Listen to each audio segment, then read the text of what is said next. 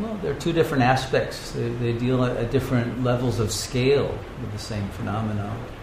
You know, but once you have moved into the realm of, of molecules and of uh, organisms, then then the, the amount of freedom is less than it is with a, a subatomic particle that can be everywhere and nowhere, right? Uh, or a beam of light, which is not even in time because time stops at the speed of light. So once you once you become more and more concretized, you lose freedom Remember, we, we read, uh, um, what's his name? Arthur, uh, Arthur Young. Arthur Young, yeah. He, he showed that it was a, a reflex arc, and then freedom is regained at the other end. Uh, but after you've lost it all, then you can build on the, uh, the concretization of a world that is determinable, and you can build free will based on the determinism. Uh, but then even the mind becomes determined, as the ego does, and there has to be a consciousness beyond the ego that can observe and use the ego as a basis to transcend. So it is one step in, a, in an, an evolutionary leap that we now have to make to go beyond biology. Right? We went from physics to biology, or to chemistry, you could say, and then to biology. And now we have to move from biology to spirit. So it's, a, it's an arc of evolution. But it returns us back to the origin of quantum physics coming from light. We're now returning to light, but at another octave. Now it's the uncreated light. It's the light that precedes the light that you see visually, the light of consciousness itself. And that realization comes once you have dissolved the ego that there really is no world. As Jagdish says, the world is consciousness.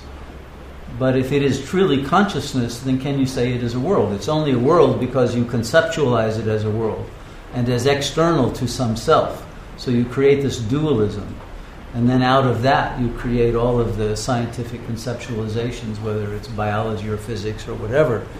But if in fact it is all consciousness, then the, the truth is there is no such thing as what you're studying uh, your object of study, whether it's in biology or in physics, because all you're really studying is your own consciousness. Right? And not your own as an ego, but what consciousness is in itself. Because the ego is an artifact, an objectification of a, an organism in the world, but you are not that organism. That's an object that you can study biologically or physically or psychologically or whatever, but it's not what consciousness is.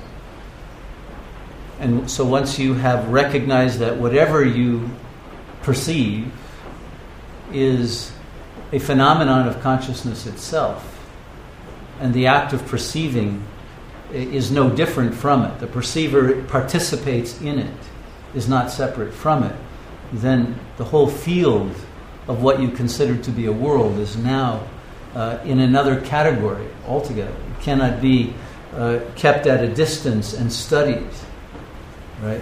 One has to merge into it, but at a different level, at the level of the creative process of perceiving. And that can't be understood scientifically, and this is why there is no science of consciousness in the West, because it cannot be conceptually understood, it has to be merged into. The ego has to die in order to realize this next dimension of pure consciousness.